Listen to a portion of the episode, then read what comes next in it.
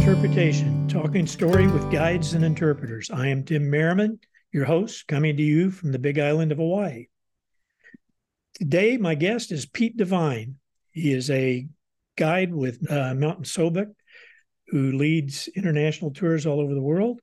And he retired a couple of years ago as resident naturalist with Yosemite Conservancy. Well, Pete, it's so great to see you.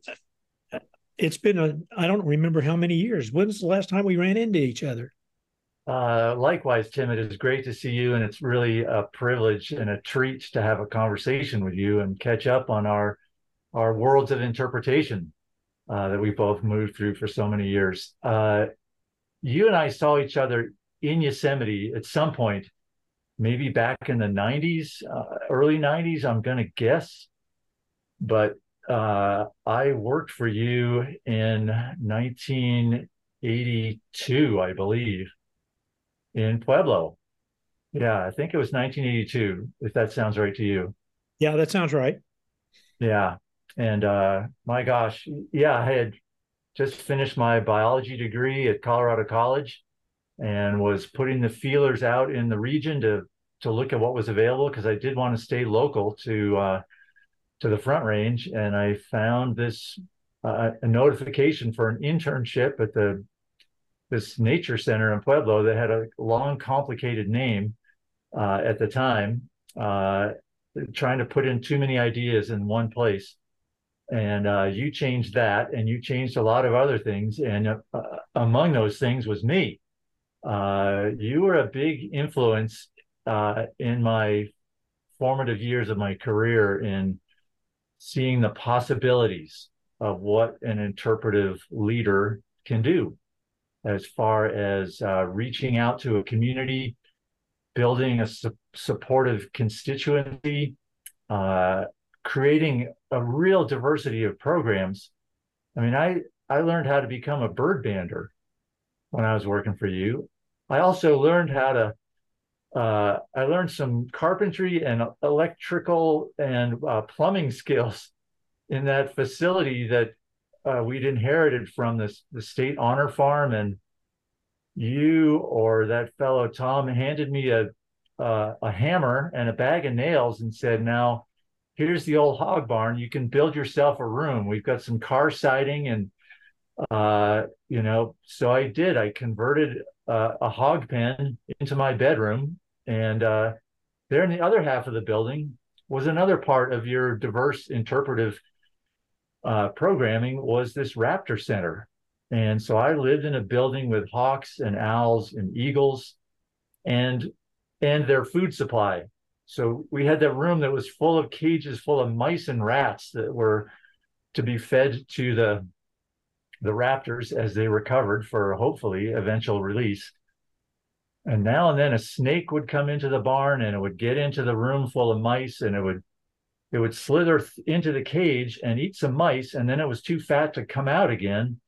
So we would sometimes find that in the morning. We'd go in there and there was a, um, cage full of mice that only had one snake in it now. And so we'd let it outside the back. And uh, the other thing we had in there to feed the raptors, you had gotten people in the community to donate uh, frozen game meat.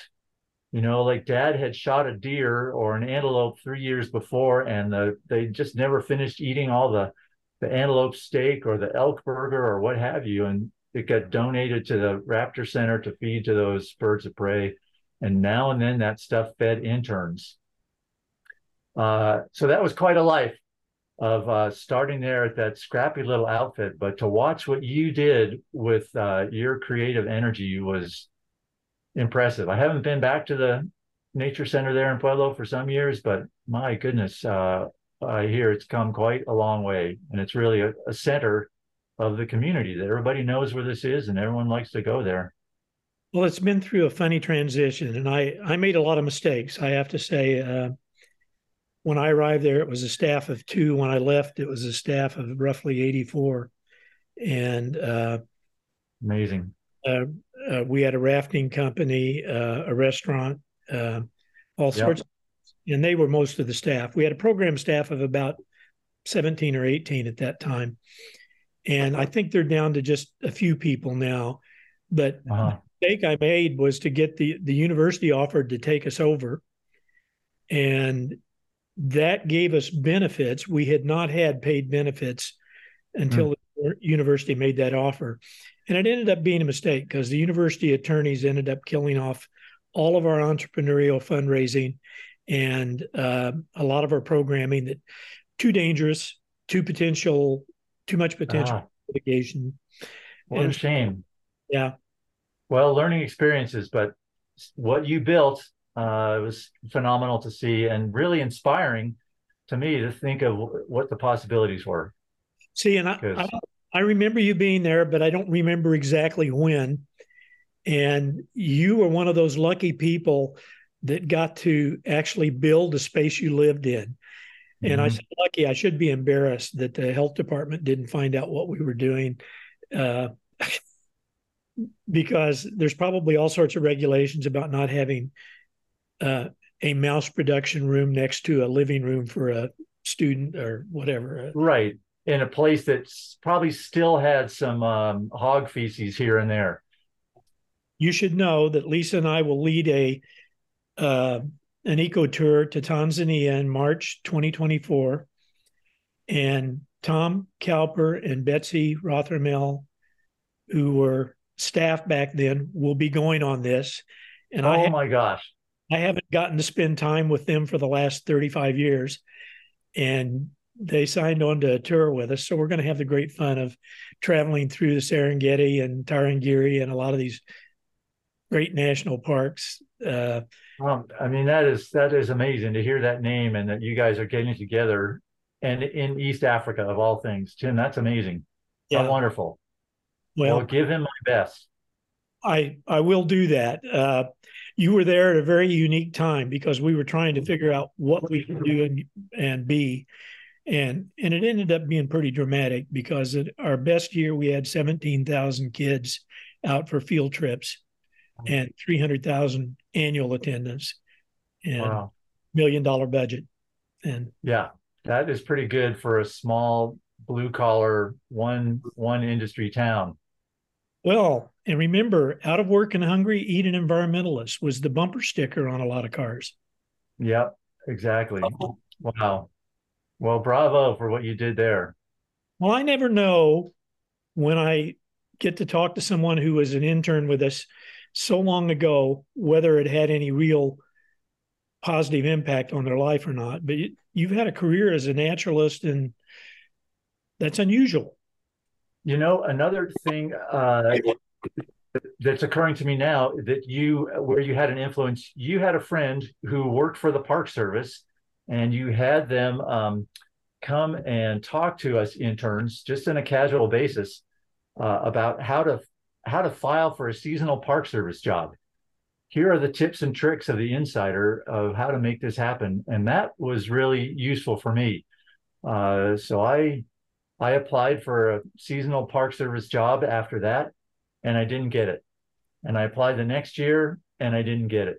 But I I had a, a path that I was pursuing. Then I applied to the Student Conservation Association, the SCA, and that got my toe in the door. And then when I applied for Park Service seasonal jobs, I got hired. Uh, snapped up pretty quickly and enjoyed uh, several wonderful summers as a seasonal National Park Service ranger. And um, that led to other good things of really uh, a life of working uh, with the national park system, um, but in the nonprofit sector rather than for the government. Right. Well, I don't know whether it was Bill or not, but Bill Gwaltney, but back then was a living history ranger over at Bent's Old Fort and he was very frequently over at the nature center helping us with a fundraiser or uh, doing something in those years. He's going to africa with us also on this trip. So it's a reunion oh that's amazing. on a big big frame. It's going to be a lot of fun. That is really neat to hear tim. Did, when you were at colorado college what did you dream of being your kind of your dream job after school? Oh i um i really think that uh I ended up doing more or less what I had envisioned when I was a, teenager or maybe even a younger boy than that, growing up uh, uh, outside Boston, Massachusetts. Um, my parents were great in terms of a lot of our family vacations were camping trips. We'd go up to the White Mountains in New Hampshire uh, or up to Acadia National Park in Maine. And then when I was in sixth grade, that summer we did a big, the classic family road trip in the station wagon, camping in the national parks of the West. So as a 11 or 12 year old, getting to see the Grand Canyon and see Yellowstone that that made a big impression. That really enlarged my world to see that these places I had heard of were real. And the best thing we did was we would go on some ranger walks. We'd go to the campfire program that the rangers did. And that had a big impression on me as a 12 year old.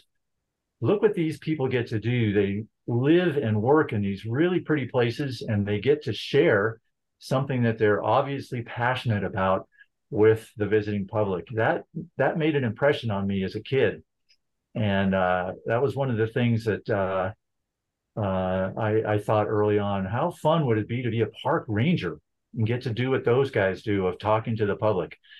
And so I think um, I was lucky enough that in most of my volunteering and work experience was along those lines of doing something with uh, education or interpretation for the public, um, including getting to work as a ranger at Mesa Verde and wear that flat hat was really a, a privilege and an exciting role to be in.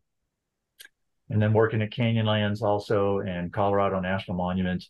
And uh, I had an, another offer for a Park Service job at one point that I ended up having to turn down just because of the, the timing of it and another professional commitment. But uh, almost worked as a river ranger at Dinosaur National Monument, which would would have been really something uh, to be an interpreter and a, a resource protection ranger uh, on the on the green in the the Yampa River would have been fun, but yeah. that was another path not taken. So yeah, when I was at when I was at by the time I was at Colorado College, I knew going into school I was going to major in biology. I almost self-designed a major called natural history, but the biology people talked me out of that. They said you put that on your resume, no one's going to know what that is. But you have a biology degree, that's that fits in the world better. So I stuck with the biology degree and uh, coming out of school and going right to work at the what's now the Nature Center of Pueblo, uh, where you were my boss. That was that was a perfect segue, and then to go on to um, Park Service work and and that kind of thing. Yeah, and I'd been a park naturalist at uh, Illinois State Parks eight years before coming to Pueblo. So I I remember that um, Giant City or Rock City or something like that. Giant City, you have a good memory. Okay. My wife Lisa had the same experience as you growing up. Her parents took her to national parks. She saw rangers uh, giving talks and walks, and had a similar feeling about that. My dad took us to our brother's house in Texas, and he was a Baptist preacher. And I'm afraid I had no vision. I was going to be a high school biology teacher. And for me, it was a revelation that you could actually do that out in the resource. And uh, when I learned that, I was I was gone forever from any desire to be in the classroom full time because yeah, different thing. Understandable. Yeah, I can relate to that for sure. Now, I know that you went to work eventually for Yosemite Institute. Uh, what was mm-hmm. your role there? So I had had experience uh, before, besides working with the school groups in Pueblo, Colorado. I'd also worked at the Cape Cod Outdoor Education Center with school groups that came for about a week at a time and um, learned something about that format. And then uh, natural history uh, day camp with Massachusetts Audubon Society uh, was also informative for working with students. So I had heard several times from different people as I was starting off in my career about this place called Yosemite Institute, and it had really quite a high reputation within the field of outdoor environmental education. Uh, and the fact that its campus was Yosemite National Park was a big draw too. Uh, and I had met um, a fellow in Colorado Springs who told me about Yosemite Institute, and I eventually applied for work there. And he was then the education director at the time. And uh, I, to be honest, I wasn't really interested in going to California. I was falling in love with the Colorado Plateau, but uh, the the caliber of the organization, the people, and the work that was being done at Yosemite Institute in interpreting public lands, national parks, the the natural world to students of California, that really drew me. I I once I got to know it more, I really wanted to be a part of that. And so it was really an honor to get hired to be part of the faculty of Yosemite Institute. And uh, so I taught there with um, a group of people that I just thought were terrific, really dedicated to what they were trying to do uh, in connecting young people to uh, the natural world through this gorgeous classroom of Yosemite National Park.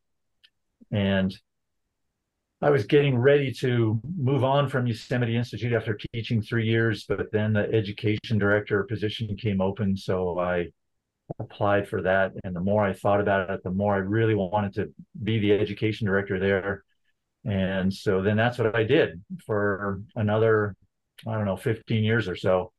Uh, and what an honor that was to take on the challenge of overseeing this this group of people that I thought of as really high level, um, a faculty of 25 to 30 people who were just dedicated outdoor education professionals, and to hire those people and train them and mentor them and supervise and coach them and support them in what they needed um, I was in a lucky role of, for the most part, I would get them oriented on the map, explain how the schedule worked, get out of their way, and they took it from there and did the magic with the students.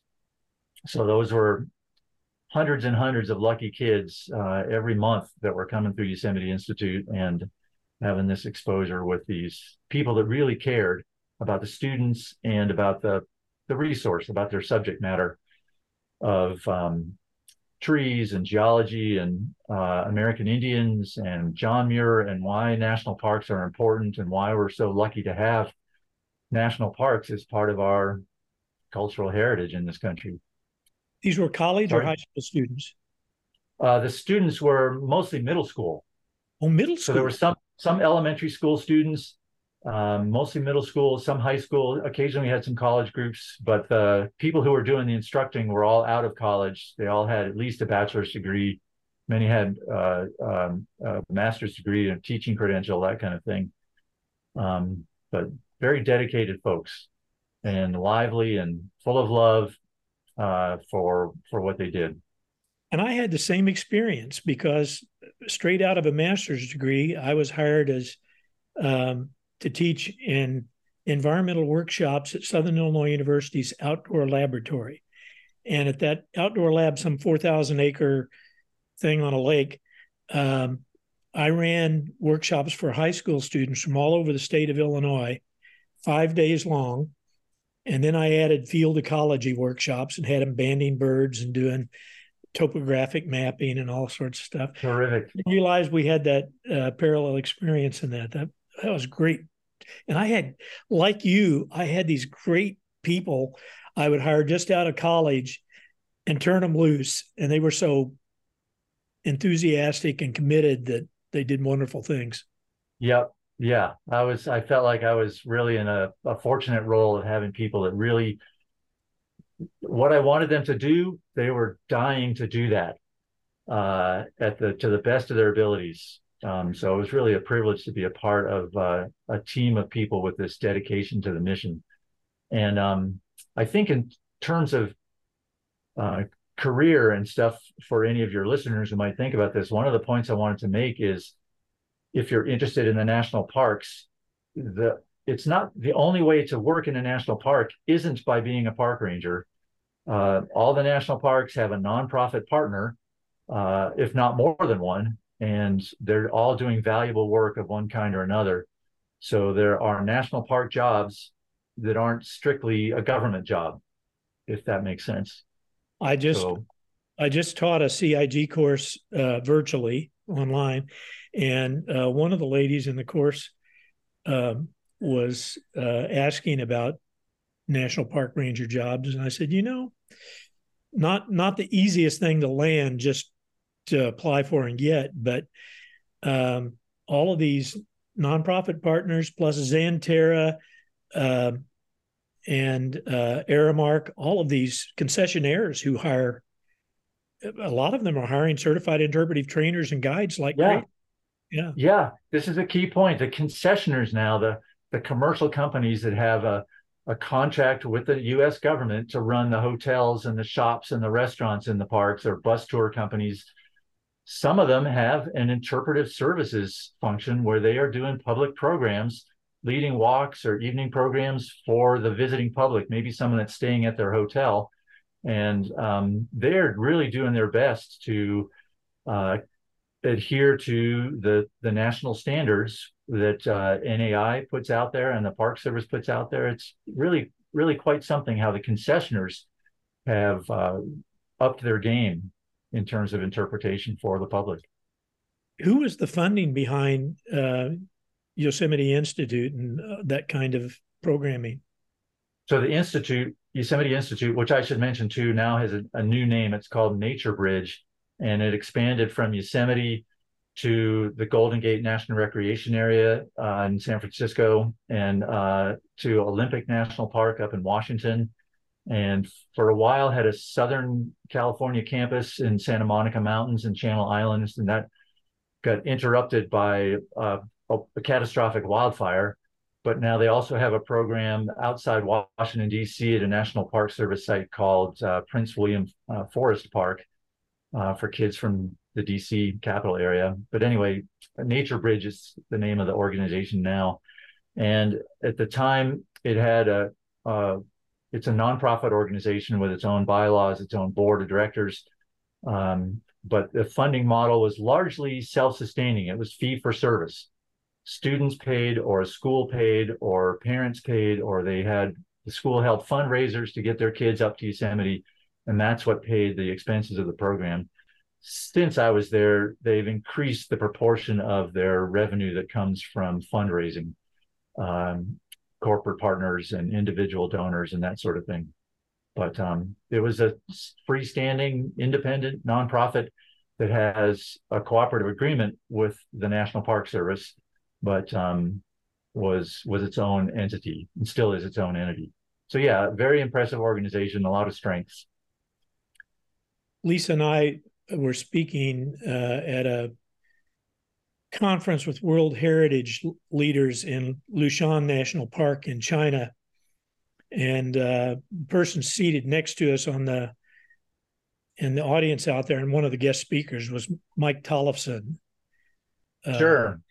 And I don't know what Mike was back then at Yosemite, but he was at Yosemite then, yeah. He sure was. Wow, that's terrific. That Mike, I didn't realize Mike had gotten back to China and you crossed paths. That is terrific.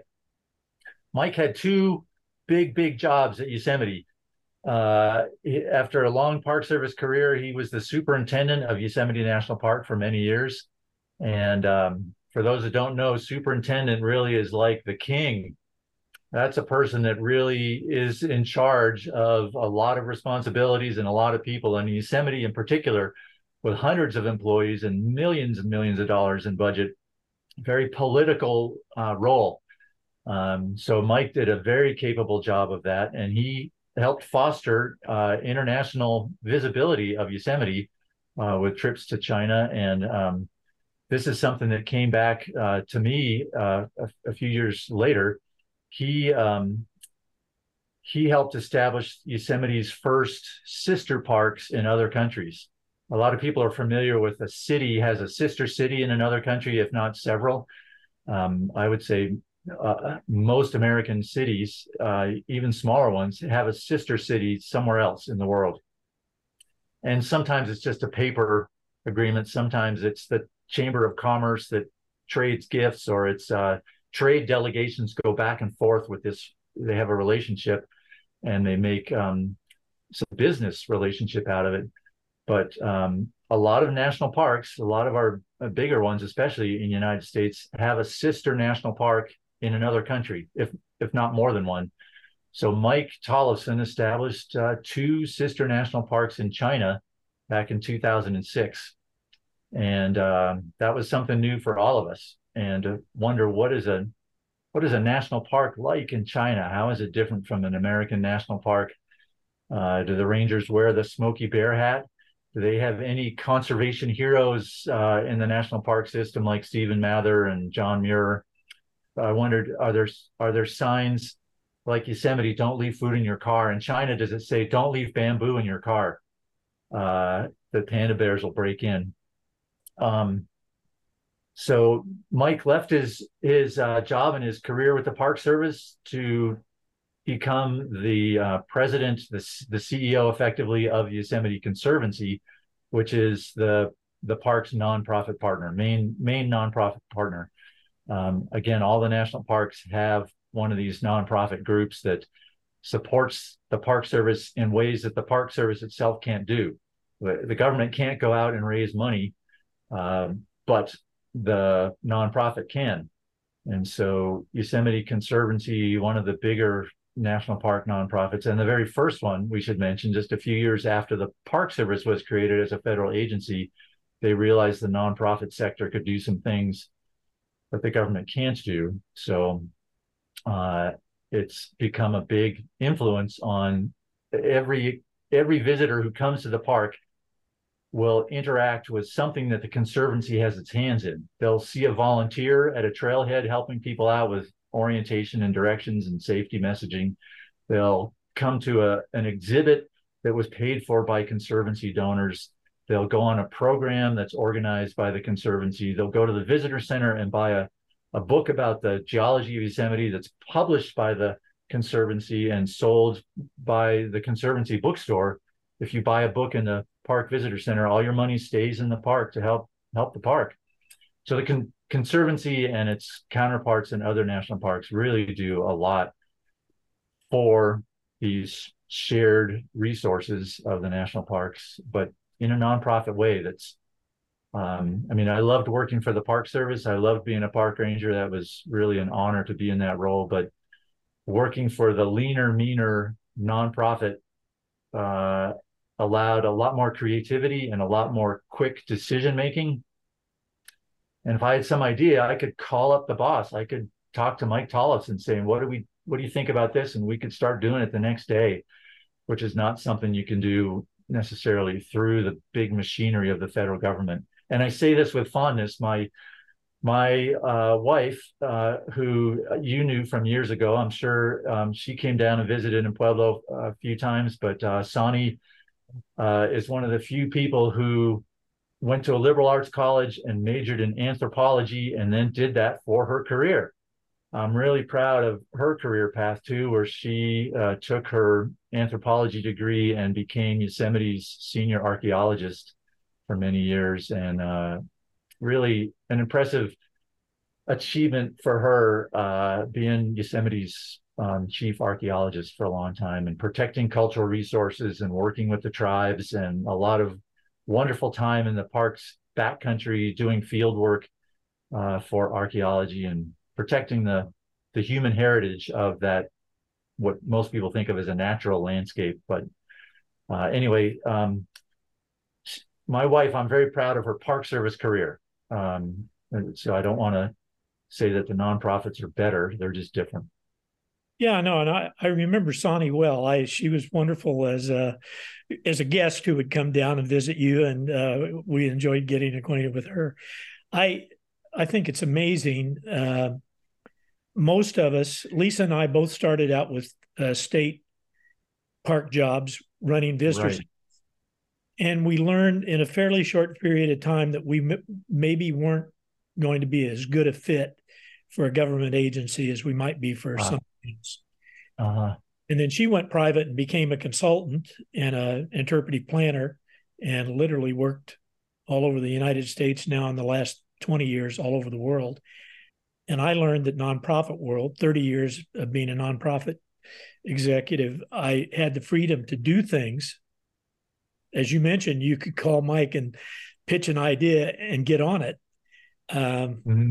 Some of us just, just need that I don't know, speed of connection, that ability to go fast. So yeah, yeah. No, that was uh that you again, you were an inspiring role model that way, Tim, in terms of being able to be creative and uh, make things happen on your pace. In fundraising, the funny thing that happened to me back when I was working with high school students is I had long hair and a beard and mm. uh, wore bell bottom trousers. And this was the age of hippies uh, 69, 70, 71, 72. I spoke at a Illinois Federation of Sportsmen's Clubs and at their annual meeting. And they were joking, they were telling jokes about hippies at, at the dot and I'm there cringing because I'm going to get up next and talk. And I'm going, oh, gee, how do I get credibility here? Well, I got up and pitched my ideas for uh, high school students from all over the state coming to Southern Illinois and essentially camping out in a tent top structure and learning about nature in a very direct way. And at the end of their meeting, they said, uh, well, we'll sponsor. Uh, several hundred high school students a year We'll pay their fees. So let us know how to do that's, that. That's terrific. And then a few weeks later, the Illinois Federation of Women's Clubs asked me to speak, and I, I pitched the same thing to them, and they said the same thing. And in a matter of a couple months, I had sponsorship for as many kids as we could put through that program in a year. Fantastic. And I, I had no idea what I was doing. It was I would go meters dumb luck. Uh, well, you had the right idea, and people it's people were able to look past the veneer of oh that guy's a hippie and look past the label and say this is a good idea. Let's support this. That's terrific. I love a story like that. Yeah, and I I had to be honest and say I probably had as they probably looked at me and thought, well, I wonder if he's a serious guy. Uh, I looked at them and thought, well, maybe they're only interested in hunting and fishing, and the answer was they wanted their kids to have a broad connection to an understanding of nature. So that's that's great. That's just the way it should be. You went you went on to work for Yosemite Conservancy, right? Yes, yes. After um, about 20 years with Yosemite Institute, I transitioned over to Yosemite Conservancy and uh, ran their education program. Uh, so the conservancy's uh, audience was adults, adult learners. So we had a field seminar program uh, where people would come up and take often a weekend program, and it would be a specialized course in botany or geology or um, Native American studies or history or something like that. There were also backpack trips that were into the backcountry with uh, some of the wilderness rangers on their day off would lead these outings and a really in-depth exploration of Yosemite's wilderness. And um, people forget, or if you if you're only a little familiar with Yosemite, most people focus on Yosemite Valley, which is less than one percent of Yosemite National Park. There are 800 miles of hiking trails in Yosemite. It's the size of Rhode Island, so there's a tremendous wild part of the national park that uh, most people don't see, and um, the the traffic and the crowding that you can experience sometimes in Yosemite Valley is really only a, a part of the whole of Yosemite. So we had our field seminar programs where we would not be in the crowds. Art classes, photography classes, astronomy classes, um, the bird watching classes, wildflower identification. So that's the program I inherited that uh, was not the first, but the second field seminar program in any of the national parks. Rocky Mountain National Park was the first, started by a woman who had been trained in Yosemite.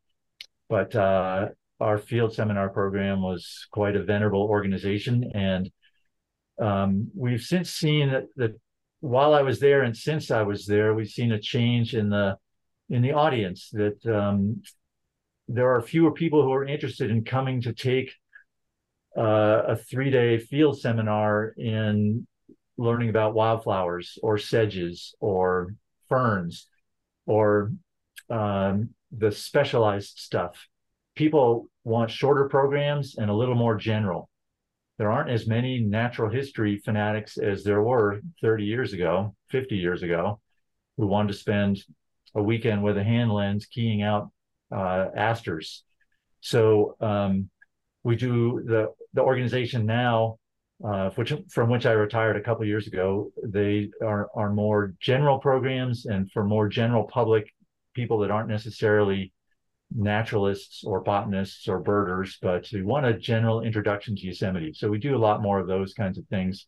And in particular, the thing that I started and grew were the custom programs where you or your group or your family can hire your own naturalist who will lead you on a morning outing or an all day or multi day or a backpack trip uh, with your particular interests, your pace, your people you want to be with. Uh, and that's been very successful and has grown a lot and helped the program pay for itself.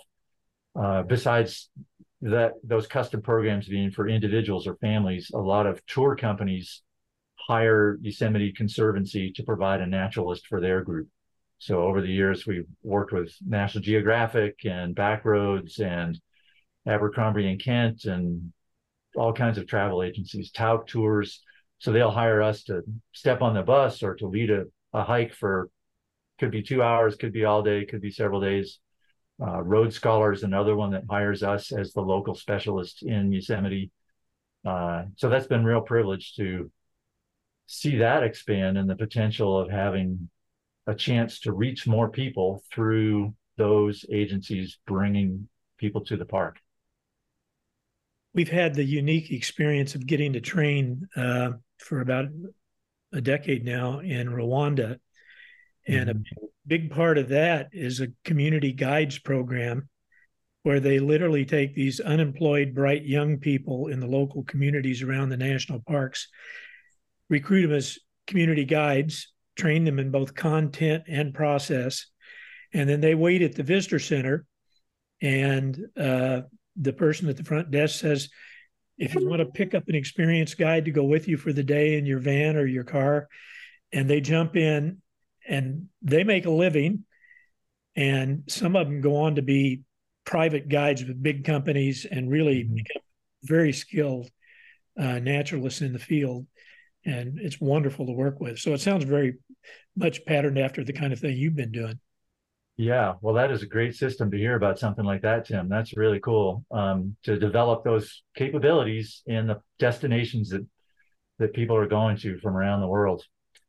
Um, so yeah, I mean, Yosemite gets four million visitors a year, and we're the park rangers and their programs are able to reach some fraction, and we reach another faction and fraction, and we we try to there's a lot to learn about Yosemite and a lot to appreciate about any of the national parks. And we try to convey those messages and spur people's curiosity about what they're seeing in that phenomenal landscape of our national parks and and especially in a place like Yosemite, the history of how did this become a national park? And in Yosemite, of course, we have a friendly rivalry with that other Y Park that is acknowledged around the world as the very first National Park in 1872, but not to forget, eight years earlier, the United States Congress and the President of the United States already protected Yosemite as a public park um, for the nation. Um, they gave it to the state of California at that time to manage it because the federal presence in the West was very minimal in a brand new state of California. But um, the first national park with small letters uh, was uh, Yosemite eight years before Yellowstone. Yeah, that's it's it's great stories. I still tell the story of Enos Mills meeting John Muir in California. Oh yeah, and uh, perfect.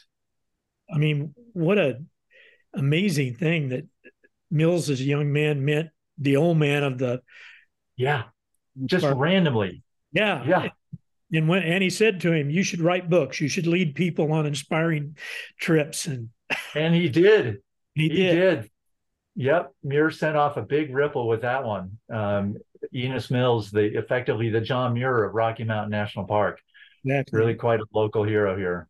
No, and I still encourage young people to read Adventures of a Nature Guide, where Mills still identifies some of the basic ideas about interpretation that I value, like it's not the destination it's the journey it's, it's yeah right on yep it, uh, his his book is right on the shelf there Yeah. Uh, yeah, that's terrific. It's fun to be in the footsteps of Enos Mills after having for many years been in the footsteps of John Muir. Yeah, you've really been in legendary territory in both parks. So yeah, yeah. How did you get into the Mount Sobek? Yeah, uh, after uh, we established sister national parks in China, and I just was curious about what does that mean, and really, how is a national park in China different from from how it is in the United States? Uh, and I wondered, do other members, other donors to Yosemite Conservancy, people who loved Yosemite their whole lives, to whom it's meant a great deal, would they be interested in going to see a national park in China? Uh, and so I proposed this to the boss. And what do you think? We, you know, we lead trips all over Yosemite of all different kinds. What if we did one to one of these new sister national parks? And they said, let's look into it. And so I, I went over to China very cheaply and scouted, visited the two national parks and started building relations with the park staff in those places and figured out where could we stay and where could we hike and uh, sure enough people signed up and wanted to go see what a national park in china was like. And one of the big lessons uh, i learned from exploring the national parks in china um, the first one i think was that um, uh, we think of China as this ancient culture, this civilization that's been there for thousands of years before before United States of America, but their national parks very very new. They didn't have national parks uh, really until the late 1970s, a hundred years after Yellowstone. So they're still learning this. They're still in an early phase of developing a, a system and a definition of meaning of what is a national park. Uh, so that was interesting to see. There, at the time, they had no national park service. There wasn't a consistent, coherent agency that oversaw all the national parks in China. They were all very homegrown and locally run, rather than run out of Beijing, capital city. So that was really interesting to see. Uh, that they're they had a lot to learn from what had already been learned in the United States. Uh, so that was interesting. Uh, but the other, the main big message that I got, and I think the visitors that I took with me got was those rangers are as dedicated as ours. Just like when you think of a national park ranger who really cares about the place and wants to protect it and wants to share it with people, the Chinese rangers were just as passionate and just as committed to the stewardship of their their national treasures and in the natural world. It's just really a wonderful thing to have that in common uh, despite our different cultures and our sometimes different politics, unfortunately, um, that big overall message was very gratifying and very unifying. That uh, those those folks care, uh, just like ours do. That was neat to see. So I did those trips through the conservancy uh, for a few years, and then we suspended them for a while, and um, the leadership decided not to do the international park trips anymore. And I took the idea to one of the local contractors near Yosemite who does work with Mountain Travel Sobek. And they proposed it. And Sobek said, We would love to run this trips to Yosemite sister parks in China. So then I started to do that. And then the our last trip was just as the coronavirus was breaking loose in China we had no idea, of course, for several months later, but uh, we we were there just just before the outbreak, and that was the the end of those trips for for um, since then. Uh, I haven't been back to China since 2019, and at this point, I'm not I'm not thinking that I will, but I I miss it. I'd love to go back if the circumstances were such. Fascinating country, I loved the people. I loved the food. The landscapes just unbelievable. Similar experience. Ten trips. And you've been to China uh, more than I have, and I'm jealous of that, Tim.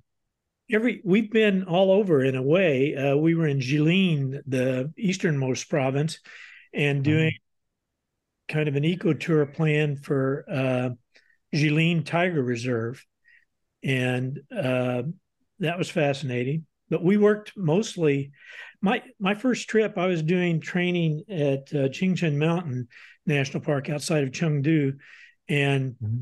The uh, Chengdu Biological Institute director met with me and he said, uh, I want to take you up to Wolong Panda Reserve. Nice. We got up there and the director came out to meet us and he shook hands and in a very American accent said hello. And I said, Did you go to school in the US? Oh, yeah, University of Idaho. I said, You know Sam Ham and Gary Machlis? Oh, yeah, I know both of them very well.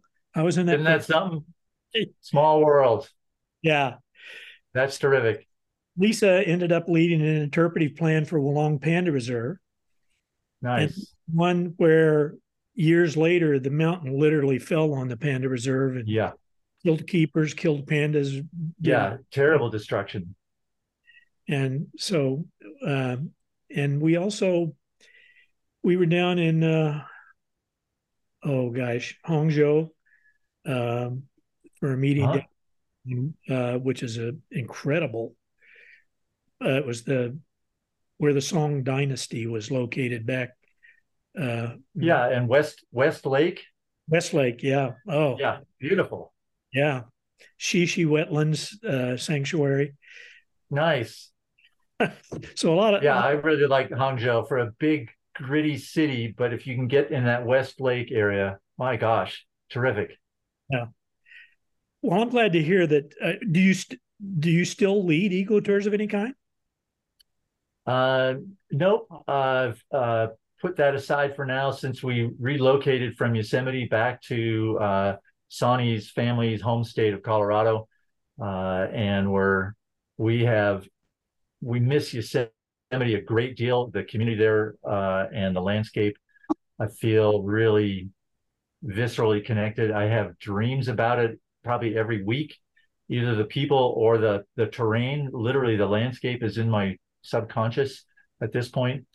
So we miss that a lot, but it has been so exciting and so stimulating to get to explore Colorado. So we have had a lot of fun uh, reconnecting with the birds and bicycling and the hiking and backpacking and exploring new places. Like, gosh, when I worked for you in Pueblo, I didn't own a car. I never had a car in college. So I was in Colorado, but I didn't drive all over Colorado seeing everything. So we get some catching up to do in that regard. And um, we live in a little small town, but we have the Rocky Mountain Botanic Gardens is right here.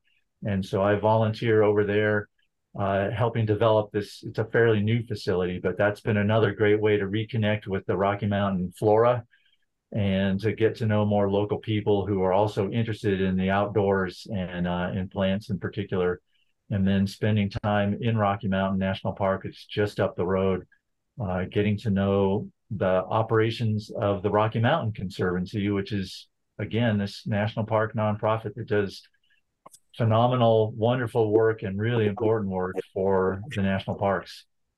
Um, and Rocky has a sister national park that's on the border of Slovakia and Poland in the, the High Tatra Mountains and I have started to look into could I propose that we do a trip, uh, take some conservancy donors to go see the sister national park in the, mountains of, of Europe. So who knows? Maybe someday. What were the sister parks uh, for Yosemite in China? Uh, so in China, and this uh, um, in China in I, I kind of overlay the map of China with the map of the United States and say one would be roughly where maybe Smoky Mountains is, or maybe Shenandoah. It's in the east, but it's not on the coast. It's a little bit interior, and a small isolated mountain range called Huangshan or Yellow Mountain. And everybody in China knows this little mountain range the way everyone in America knows the Statue of Liberty. It's been part of their art and their poetry for millennia so it has this cultural recognition, but as a national park and also as a World Heritage Site, uh, that's significant on a global basis. And so it's a beautiful little mountain range with extremely steep granite peaks. And I think everybody in this country has seen artwork uh, or photography uh, of Huangshan, of Yellow Mountain, in a Chinese restaurant. Yeah. On the wall or on the placemat design that strange, surreal alien planet looking spires and gnarled trees and the swirling mist and clouds. That's that's the real thing. That's what Yellow Mountain really looks like. It's it's small and localized, and the the other incredible thing besides just the visual attraction of the terrain is the most incredible hiking trails I have ever seen. They're all highly engineered, all built to modern standards, but they go to the most extreme places up these peaks that you just can't believe there's a way to hike up that thing or down through this gorge. But sure enough, they engineered stairs and ramps and walkways. It is phenomenal, the trail work at Huangshan. The other sister national park of Yosemite would be more like where Yellowstone is in our country, way out west at the edge of the Tibetan Plateau in Sichuan province, which you know, uh, you get there going through Chengdu uh, to Jiuzhaigou, which you also, I think, mentioned that you've been to Jiuzhaigou. Uh, it's part of the, the habitat of the giant panda and another completely different kind of uh, mountain range. And the um, the the big thing it has in common with Yosemite, besides mountains, is the waterfalls. Really different kind of waterfalls, but boy, the waterworks, the water phenomena features are just amazing, unusual, and special water behaviors at uh, Jiuzhaigou. They have those so, weave down over all the waterfalls, so you can take a bus to the top and then walk the trails as far down as you want. It's just yeah, there must be 20 miles of boardwalk in that park that allows you to get to these places uh, along these stream sides that you wouldn't otherwise. It's really impre- impressive access. And no one drives their car to either of these national parks. That's a big difference from the United States. Uh, there at Jiuzhaigou, you come to the gate and you you a bus will take you up through, but you can walk as much as you want, but no one's driving their car in there or at Huangshan. No, in the morning we went to Jiuzhaigou, uh, they had us queue up outside the entrance, and mm-hmm. there was a huge number of people. And I asked the one of their staff, and they said, well, "Some mornings there's five thousand people waiting to go on the trails at, in the morning." Yeah, that's incredible. It and, really is. It really is.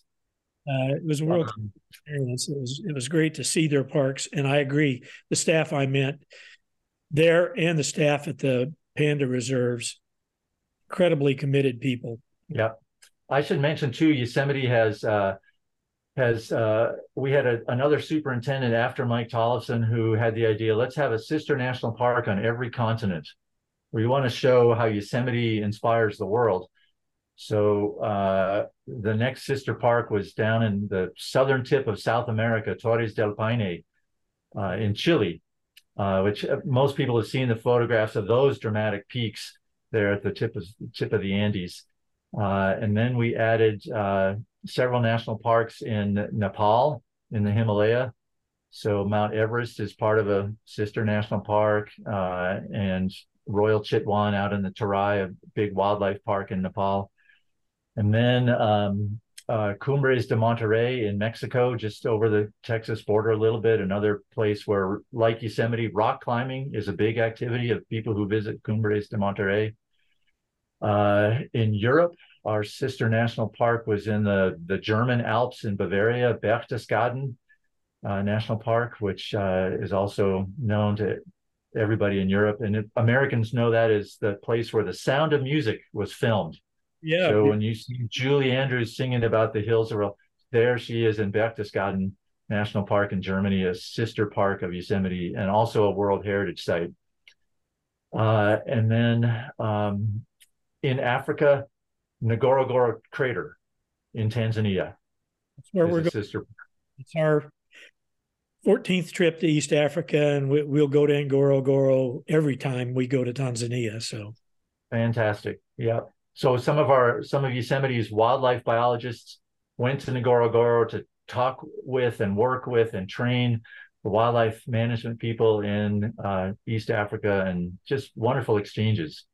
That's great. Uh, we had our trail crew guys go down to Torres del Paine and assist the trail crew in Chile with building uh, footbridges across some of these gorges that the main hiker circuit goes uh, through Torres del Paine. Um, these and and Mike Tollefson, of course, has been to the the sister parks in China and uh, had his picture taken at the panda reserves with the pandas up close and cuddly and pretty fun those exchanges and we've had we had rangers from both Jiuzhaigou and Huangshan come and spend time in Yosemite and just uh, fantastic interchanges of people that care about something more than politics and what is Xi Jinping and Joe Biden saying to each other. That doesn't matter. We've got more important things to do with conservation and stewardship and and sharing this stuff with the world. Experience on the ground as well. I have yeah. one final kind of big question for you. Uh, I I read on LinkedIn that you really are enjoying retirement, and I'm curious as to why that is, and I'm curious about you taking the CIG course in 2019. Thank you and Lisa for starting up that whole idea of CIG. I mean, after being an interpreter for many many years, uh, and I thought, well, why do I need that? Uh, but the course was taught by employees of the concession uh, there in Yosemite. Um, uh, now uh, Aramark, and before I think at the time I took it might have been Delaware North uh, Corporation, but the the interpretive leadership there and there in that organization was really strong. And I had seen a little bit of what they did, and I was impressed enough to think I want to I want to take a course from these people and make myself official with that certificate. And uh, I was uh, really impressed with the job they did. So Ashley McComb and Corey Gehring were the two instructors, and they were a terrific team, and they did a phenomenal, professional, heartfelt job. And um, so I got a lot from that, and was inspired to up my game to like, I hope I can meet their standards. And uh, it was it was really fun to be part of that with some people who were brand new interpreters for the concessioner, uh, but have great instructors in Corey and Ashley. And I should say, since I since I left or as I was leaving Yosemite Conservancy, we hired both of them to come work for us. Uh, for the nonprofit sector. And since then, they've been there contributing a great deal of their skill and their passion to how Yosemite Conservancy reaches visitors and gets them gets visitors inspired to be part of the stewardship of Yosemite. Have you ever been to the Big Island? I, I have, uh, but it must be 30, 35 years ago. Yeah, had a wonderful visit and um, walking across the floor of Kilauea Crater when you could do that. Uh, Never done yeah. that. Oh, it was amazing, just amazing. Knowing that there was a lake of lava a little bit under the crust. Yeah. I I will say that I took a Hawaii forest and trail trip down when there was red lava flowing down near the ocean in the park. And yeah. uh, the guide took us up within five feet of the red lava. And there was a, oh. we passed a sign that said, don't approach more than 150 feet of the red lava. And we're standing with it literally coming out a yard and a half from our feet. And I'm going, wow, that's that's dramatic. That's dynamic stuff right there, boy. Well, please know that we would love to uh, see you in here. So if you get the inclination to do a Hawaii vacation, come and visit. Tim, thanks so much. I would love to take you up on that, and so I'm gonna I'm gonna try to talk her into it. Um, uh, and let me say too, on a professional basis, thanks for all that you and Lisa have done for the field of interpretation of really elevating it to uh, what it is the the not just the profession but the the craft, the art of spreading that idea that this is something worth being good at, that it, it really does matter what we do uh, in those roles to millions and millions of visitors every year. So thanks for your books your leadership, the training that you're still doing, that inspires me right there, man. Well, at our best, I think we make a difference for people and for the environment and for cultures. And I'm sure you've yeah. done in your career, Pete. Uh, I hear only good, great things about your career in California. So I I hope our paths cr- cross in person again one of these days. And I uh, hope so too. Pete, thanks for joining me today. My next guest on January 12 is Karin Hostetter, certified interpretive trainer, owner of Interpret This, an interpretive training and writing consultancy firm. And we're going to talk story about her work as a consultant to many different kinds of groups. And she is also a master trainer with National Association for Interpretation, training trainers. Thanks again to Mark Stoffel for use of his beautiful mandolin music. This time it's Buckminster Waltz from his Coffee and Cake album. Have a wonderful week. See you in two